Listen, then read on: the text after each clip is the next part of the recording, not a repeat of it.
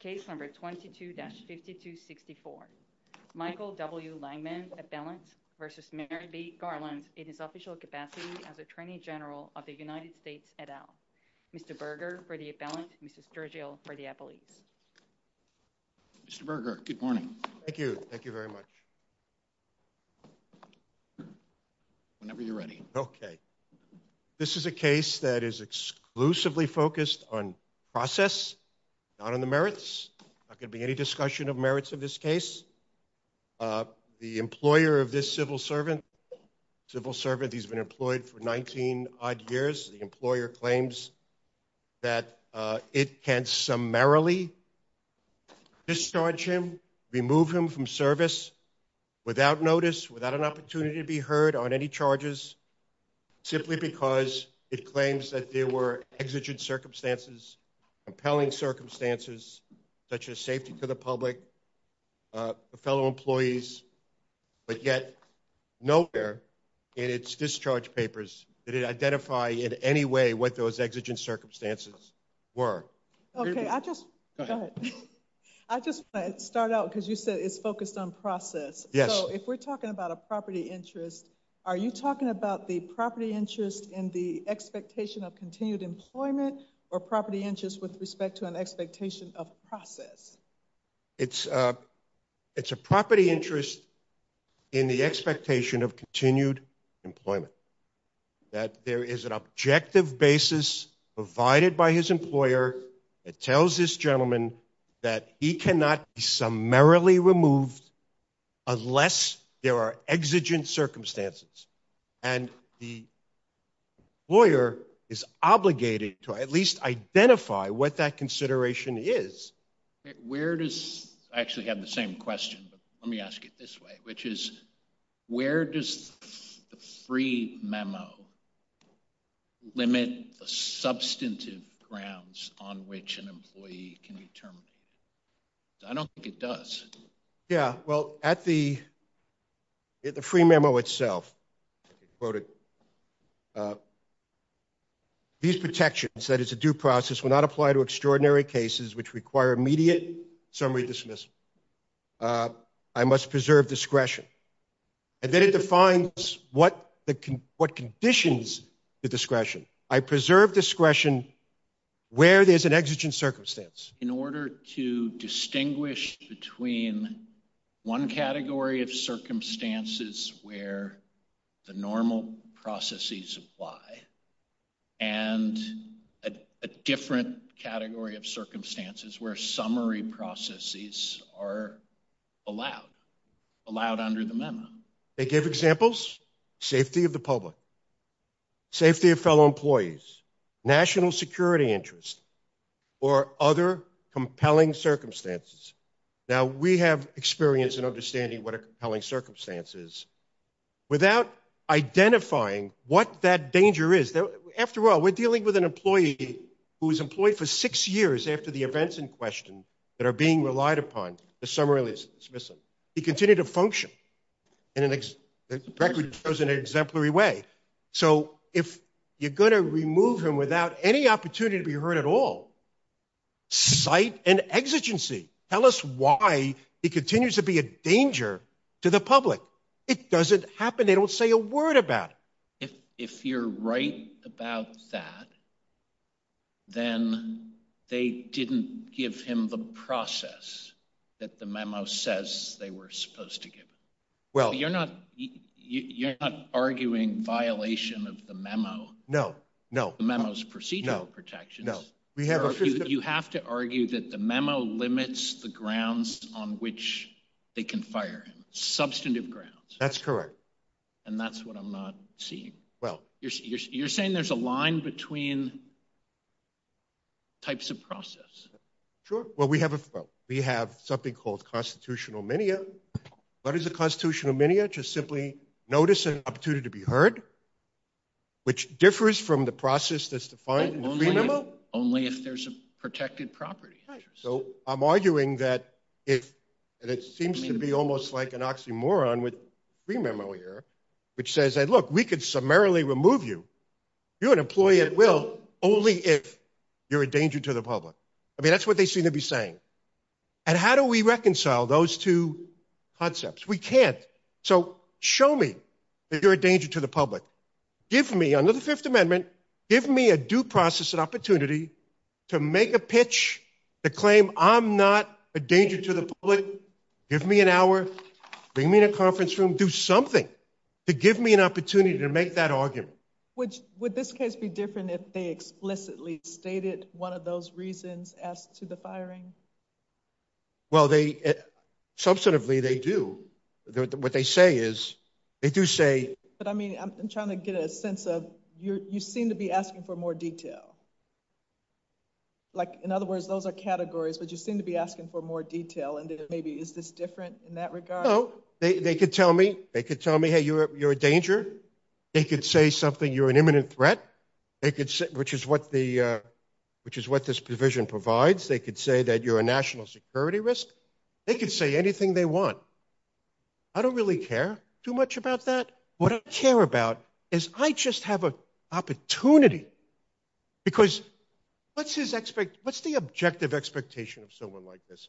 I cannot be summarily fired unless I pose a threat. That's really what he's thinking. I can be fired for any reason. It doesn't say that. If it did, I wouldn't be here. He's an at-will employee. If it said that, if it simply said, which is what it really should have said, I could remove any. Suppose they want to fire him for a reason that's not compelling and exigent. He's just he's a B-plus employee instead of an A-plus employee. They can do that. They have to follow the rules. This memo does not restrict their ability to do that. Oh, I beg, Your Honor, I beg to differ. If they want to fire him for a non-exigent reason, they have to follow the rules. Give him 30 days notice, give him an opportunity to be heard, give him charges.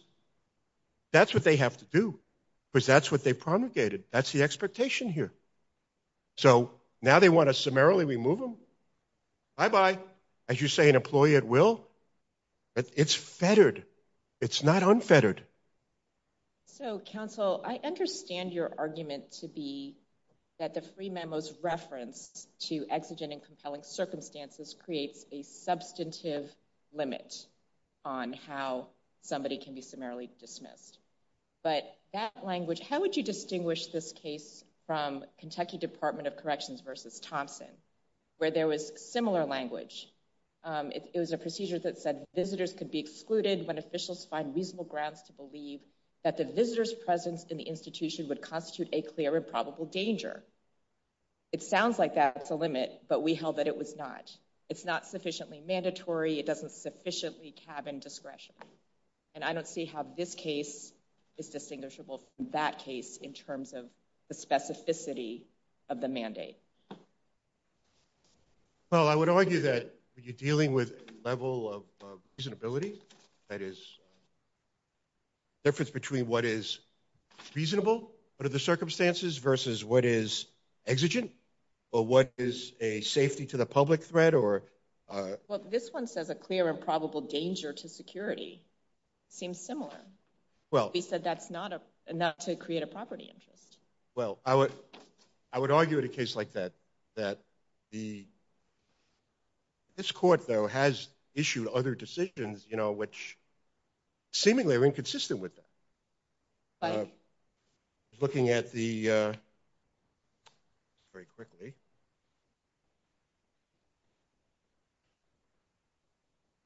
But I looked at Bloch v. Powell, and the Tarpey court, which ruled that if the statute leaves a benefit to the discretion of the government official, no protected property interest.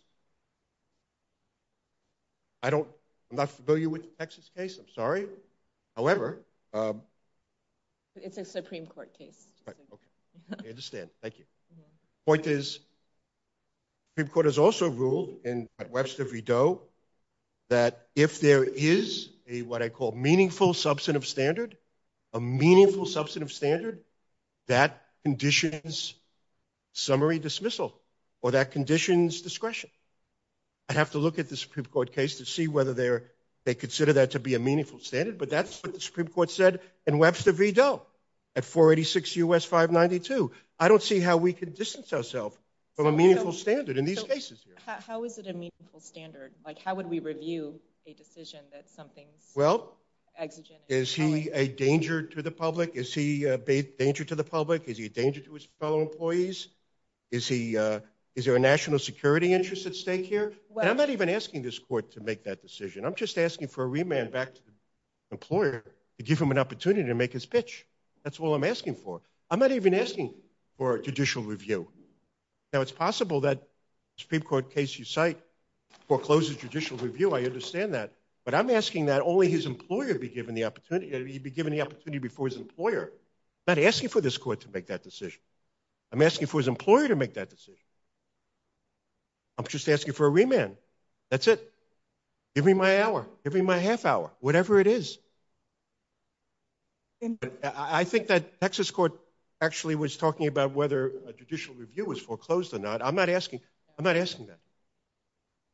We also have another D.C. Circuit court, Ashton v. Civiletti, albeit 1979, but is dealing with an FBI employee handbook.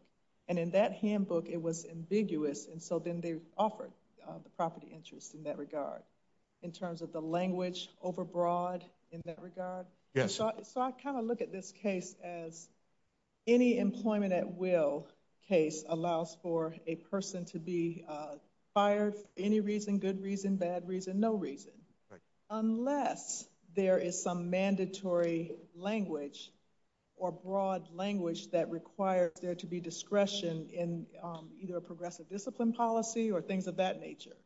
And so, you know, back to Judge Pan's question and even Judge Katz's about these limitations. If you don't have some absolute mandatory limitations on that process, then how are we to believe that there is such a cause of action available to you? I think the standard, as I understand it, is it objective enough for an employee to believe that he or she would have an expectation that they would not be summarily fired in the absence of a threat? Where are you getting that standard? I've not heard that standard or seen that standard cited anywhere. My understanding is the standard is that the source has to have explicitly mandatory terms or unmistakably mandatory terms that cabin the discretion of the agency. I could locate it. I could locate it. I've seen it. But I believe that is the standard. I'll find it when I get to my rebuttal, Your Honor. All right. That's fine. Okay. But then I'd like to move on to your liberty interest. Yes. Okay. It seems to me that your liberty interest arguments hinge on an allegation. There has to be an allegation that the government, the agency, the employer has disseminated the information about the employee. Yes. And I just don't think that's adequately pled in your complaint. Or can you point to where it is adequately pled? Yeah, I would say that the most concrete example of that is the CNN report that was actually cited by the... But we don't know who gave that information to CNN. We don't, but is it fair to the appellant at this early stage dismiss a complaint without perhaps the benefit of some discovery? That would be my only claim in that. I mean, you're right. We don't know the source of that CNN report that actually names him as the individual that was responsible. He was fired, and no comment. But I think that he should be given the opportunity to gain some discovery. After all, it is an allegation.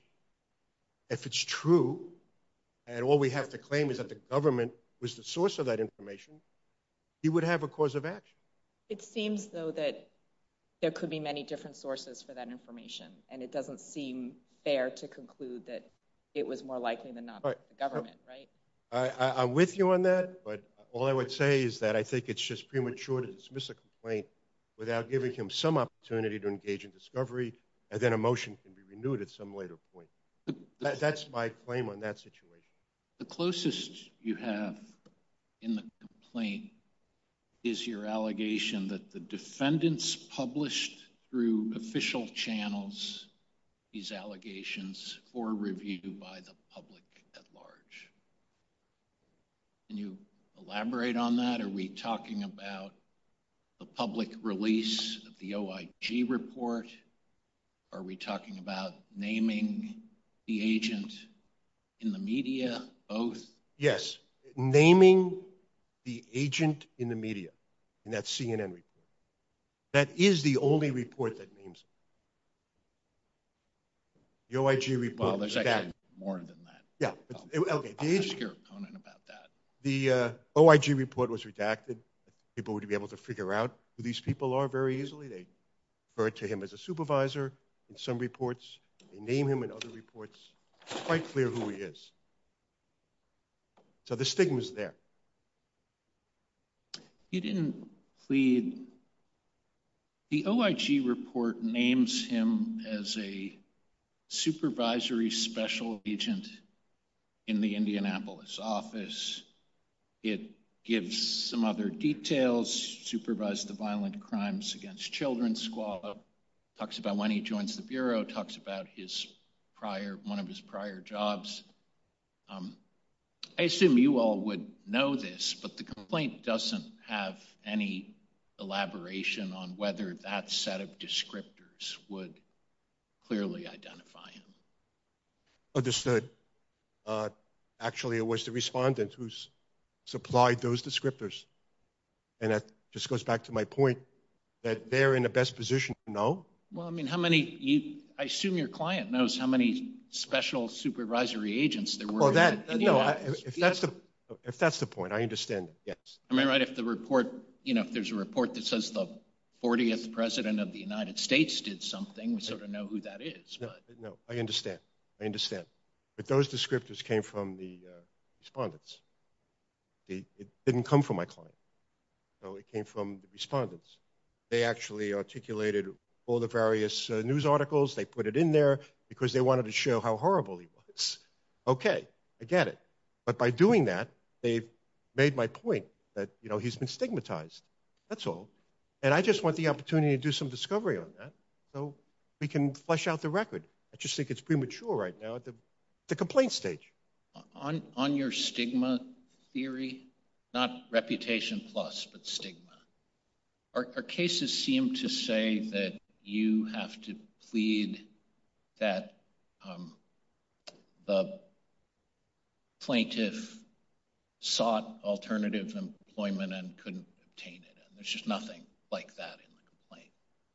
Well, I think it's clearly implied that when you're under these circumstances, it seems like an obvious inference, but it's. I mean, you have to plead the elements. I understand that, but I do believe that there's enough in there to suggest that he was hampered, not completely foreclosed, and I think it's clearly obvious that hampering is associated with this stigma because it had reached public contempt in the news. He was stigmatized. Okay.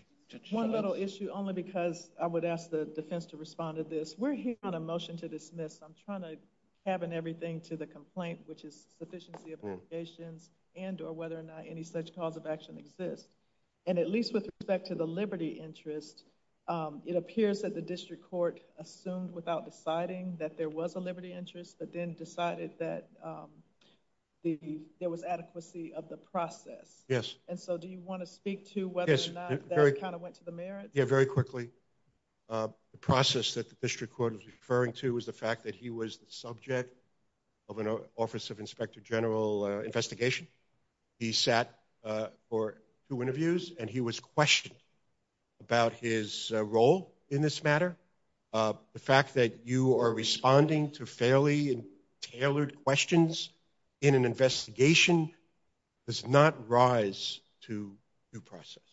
Simply responding, he doesn't have the opportunity to see what the charges ultimately are. He doesn't have an opportunity to see all the statements that back up these various charges. My question goes to whether or not at this stage all of that should be considered because we're on a motion to dismiss. That absolutely, because simply responding to questions in an interrogation in which you're compelled to be there certainly doesn't, no way can inform him ultimately of the basis for their claims and the merits or the veracity of the statements that are being made against him.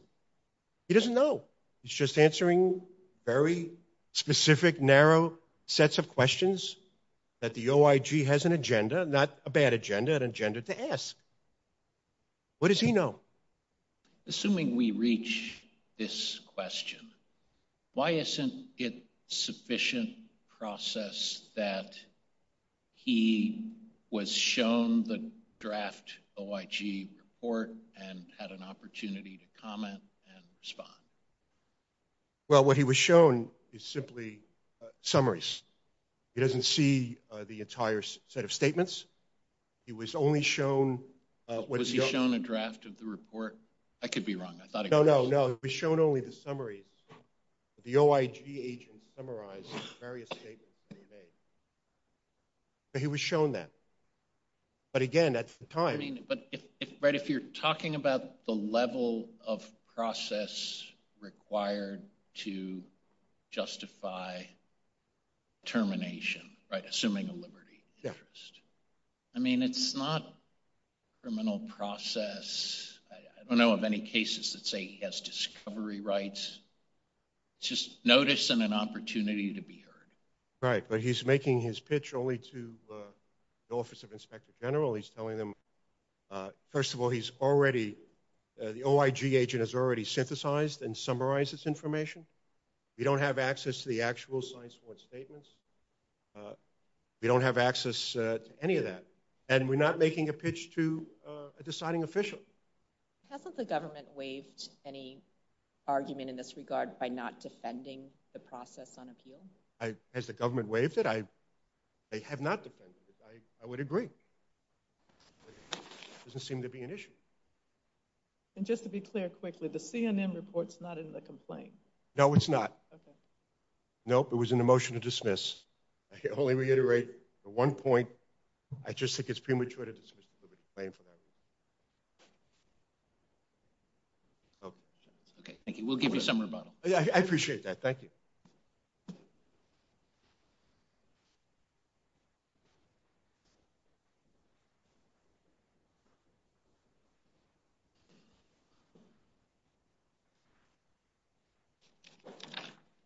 Mr. Sturgill, you're up.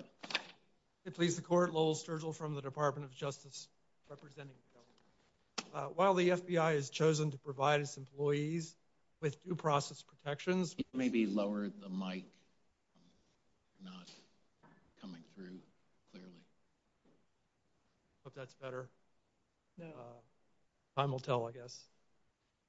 While the FBI has provided its employees with due process protections, it has also reserved the discretion to act summarily and dismiss employees summarily. And the reason it needs to do that is in order to maintain public confidence in the work of the FBI and to protect the public. So in this case, the free memo itself uses discretionary language, and it fully reserves that discretion without creating any substantive limits. A couple of points on that are helpful. First, a term like compelling is not itself explicit enough. And the test here from the court's cases is whether the language in question is explicit. So a term like compelling is inherently not explicit enough to create a protected property interest. But beyond that, if you look at the language, there's discretionary language even in describing compelling. Free memo says compelling considerations if it may be compelling. So maybe is clearly discretionary language. So it seems like your position is that the words extenuating or compelling, all those qualifying words do no work at all. Is that correct? So first of all, they're not specific enough to limit the discretion of the FBI for purposes of determining There's a protected property interest. If I'm the FBI director and you work for me and I just don't like your tie, it just really bothers me. It offends me. And I say, this is extraordinary and compelling and you're fired. Is there any recourse to you? So there's no protected property. And the employee couldn't say, I deserve some kind of opportunity to make a case for you for why this is. So there's no recourse. There's no recourse at all. If you're saying there's unfettered discretion in the FBI director or assistant directors and above to determine what's an extraordinary or compelling circumstance. Well, the employee can bring a Title VII suit or some other kind of cause of action. But what we have in this case, what's the protected class of people who have ties that the FBI director doesn't like? Well, it may be that would not create it, that would not support a Title VII action. But again, these are at-will employees. So your answer is there's no recourse to somebody like that. The FBI director or assistant directors and above can fire somebody for any reason or no reason at all if they characterize the reason as compelling. Well, that's the way it is with all at-will employees. They can bring Title VII actions, but if they don't have a Title VII action, you can't bring a complaint unless you either have a statutory cause of action or a constitutional one. So I think in your hypothetical, there wouldn't be. But again, I think— So those words do no work. Well, they certainly, first of all, they guide the public in understanding what the FBI is doing and what the purpose of all of this is. So they serve that purpose. And then I think they would help the FBI understand what this is all about and how it should use its authority. But does it actually limit that authority? No. In Tarpey Doe, for example, this court said that where an agency reserves discretion and doesn't require itself to explain the reasons for what it's done, then there's no protected property interest. And that's what you have here. You have language that goes out of its way to reserve discretion for summary dismissals, and nothing in this language requires the FBI to give any reason whatsoever for summarily terminating an employee. So under Tarpey Doe, that is the end of that claim by itself. And also, I mentioned in the Crooks case, this court held that a standard that was an agency could terminate somebody for the best interest of the program. Well, that was deemed not explicit enough to create a protected property interest. And that's really, you have something very similar here. You have something, language like may be compelling is extremely broad. So for all those reasons, we think it's clear that the free memo expressly reserves discretion for summary terminations and definitely doesn't create any kind of explicit so you indicate allows this unfettered discretion, but yet it also has the limitation of the categories. How do those two match up? So those are not, the key is, as the court I believe talked about before, are these substantive limitations that cabin discretion. And here they don't, because first of all, again, as in Tarpey Doe, if you had something like that, then that would only cabin discretion if the language said, okay, well, FBI, you have to actually explain to the employee why you fired them. So there's nothing like that here, leaving it completely open for the FBI to engage in this kind of summary dismissal. What is the discretion that has to be constrained? Tarpey Doe says a significant limit on substantive discretion. Is it the discretion to fire him or the discretion to fire him summarily? I think there probably is a judicially enforceable limit on the discretion to fire summarily. Safety to the public, fellow employees, national security, other compelling considerations. I mean, it's not the brightest of lines, but it's a high bar. It's language. Compelling is a term that's judicially enforced throughout all of constitutional law, right? It doesn't seem unmanageable. Well, first of all, but the problem I'm having is if even if he gets over that hurdle, That just means he gets more process. But at the end of that, he can still be fired for any reason, at least within this memo. So that's correct. The memo sets out process but doesn't require a particular result. And that was the case in the Kentucky case, I believe, where the court in the prison context addressed terms like public safety and prison safety, but said that that didn't create a protected liberty interest because it didn't go to the next step and say, okay, well, if you fall within those categories, then the government has to. That one said if you fall within the category, you may be excluded from the prison, right? But it also something like that, and right? But it also contained Supreme Court held that elsewhere in the relevant provision, the provision included terms that were discretionary and made it clear that there was not something that had to be done at the end, even if it fell within. This one is of the form.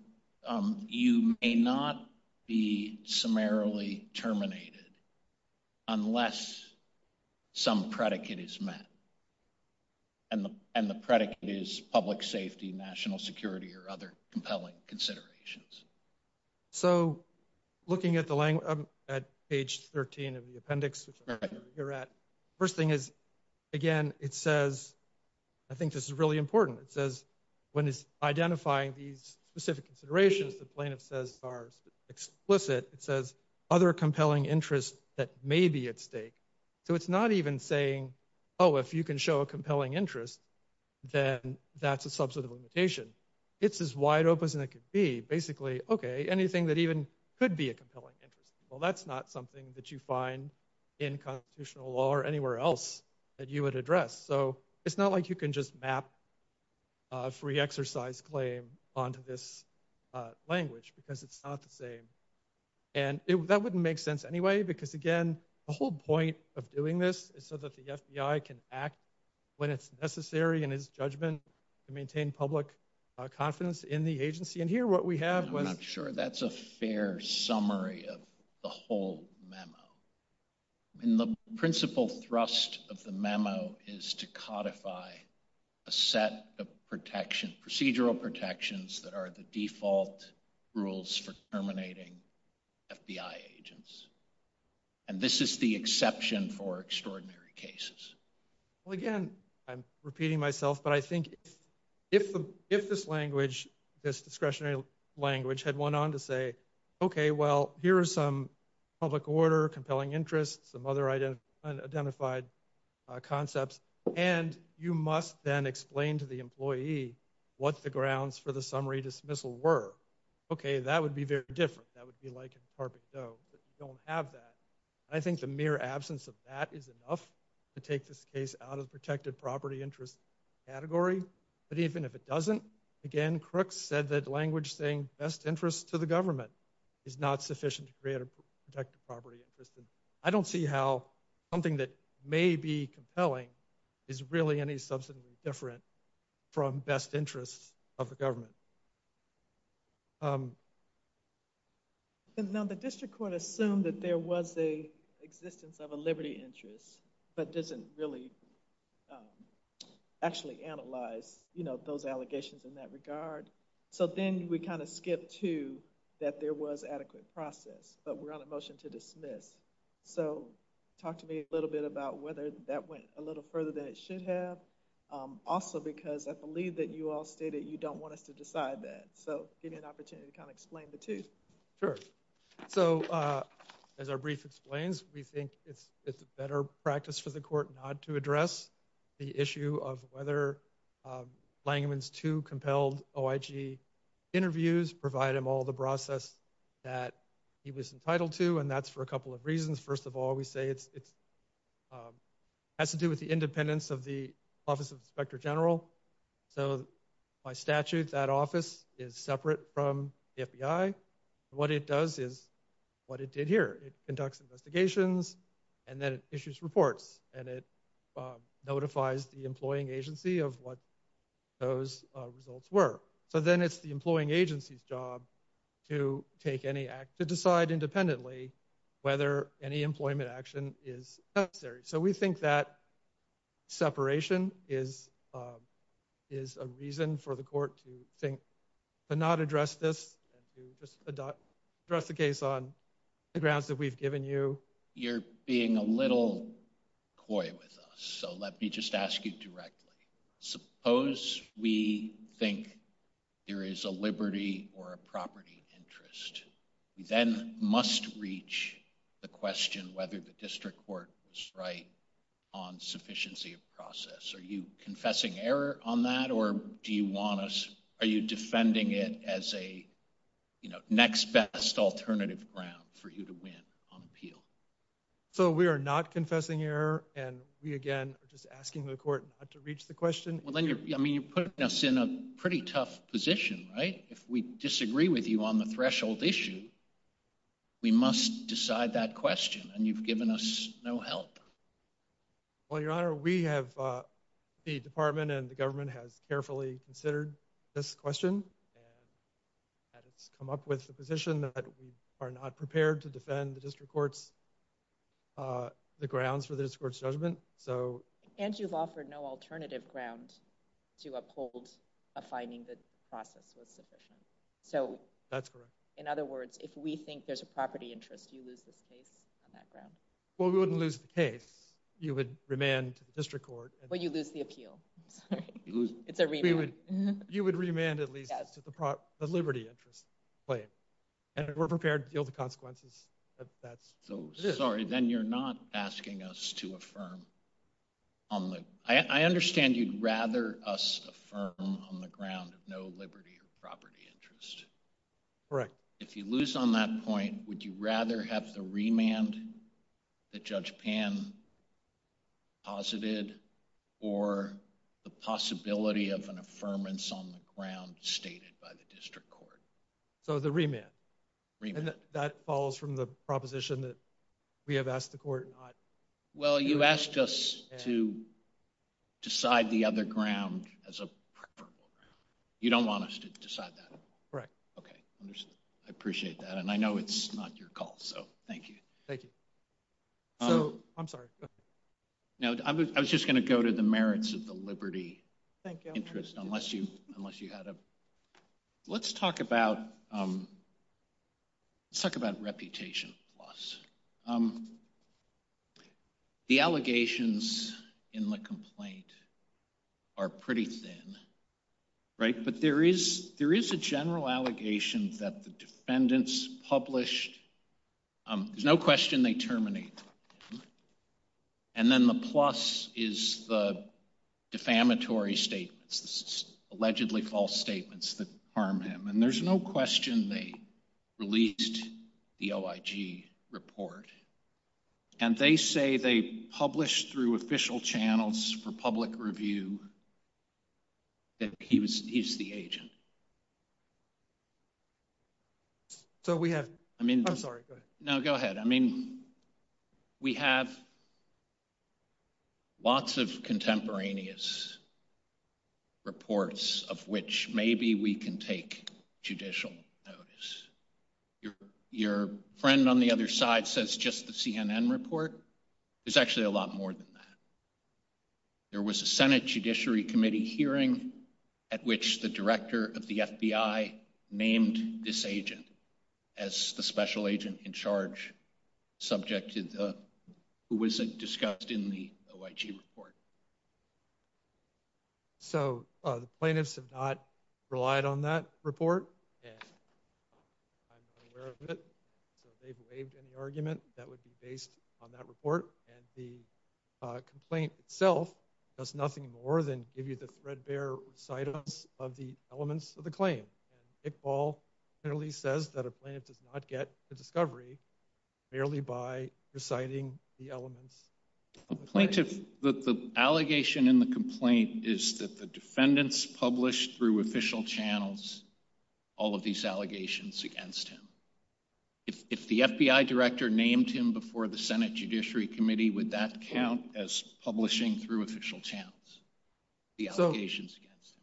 Right. It wouldn't because under the O'Donnell case, this court held that in order to state a reputation plus claim, the alleged defamation has to occur at the same time as the adverse personnel action. And the court made that clear that that's a requirement. So here... He was fired August 31, 2021, 5 years after the underlying events, 2 weeks before the Senate Judiciary Committee hearing at which the agent was named. So under O'Donnell, that timing is... contemporaneous enough? No, it is not, Your Honor.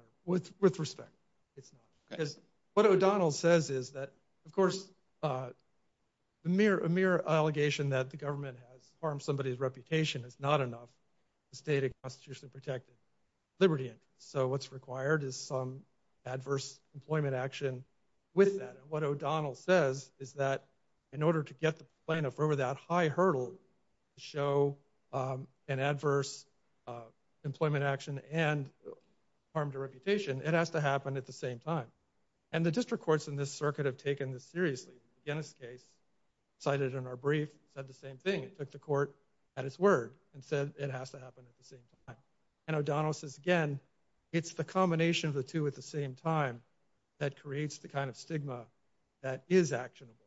So you don't have that here, even under the facts you've alleged. And I think that is enough to defeat their liberty interest claim without. But is that the only opportune time? In other words, if Mr. Langeman is applying for employment with another federal agency, would this information be available to the federal agency and therefore create some later in time potentially actionable claim? So my understanding is that would not change the facts, is that what you look at under the case under O'Donnell is what is the alleged harm to reputation? What's the alleged public dissemination? When did that happen? When did the adverse personnel action happen? And what's alleged here is that he was dismissed. And did those happen at the same time? And that's all. But that's you also state in your brief that he has not alleged that he actually applied and was turned down an opportunity. So how does that square with what you just said if you're trying to suggest that you only have one opportune time, which is the time of the firing, that there was some type of defamation? So interesting question. He hasn't alleged that, let's say somebody came in and alleged that, yes, I applied for a job down the line. And guess what? The FBI publicly defamed me at that time. So then the question would be, is the denial of a job based on that enough to create protected liberty interest? He hasn't put that at issue in the case, so we haven't briefed it. I'm not prepared to tell you what the answer would be this morning because of that. But again, he hasn't argued it, and you don't have to address it because he hasn't said that he's applied for a job. That's the best I think I can make of that. Can we infer the stigma? We've talked about reputation plus. On stigma, it's about what happens later when he applies for other jobs. You know, on the one hand, that is an element of this strand of a liberty claim, and it's not in the complaint. On the other hand, they fired the guy for these extremely serious allegations leading to 70 young athletes being molested. I mean, he's never going to work in law enforcement again. That seems blindingly obvious. Can we draw that inference? Well, I don't believe the Orange case, which is the key case, creates any kind of what might be a futility exception to the requirement that somebody has to show that they've applied for a job and been denied it. So I think that's sort of the end of that. That's a bedrock requirement that he's got to plead and show, and he hasn't. And again, Orange is the key case. And the plaintiff uses the word hampered in the complaint, but this court's cases also say clearly that some stigma is not enough to create a protected liberty interest. So hampered sounds a lot like some stigma and far less than what a plaintiff has to plead in order to get over the high bar to show this kind of liberty interest.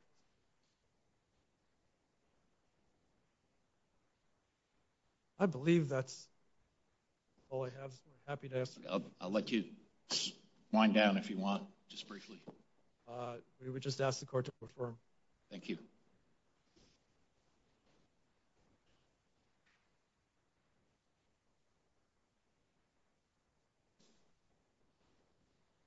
We'll give you 2 minutes.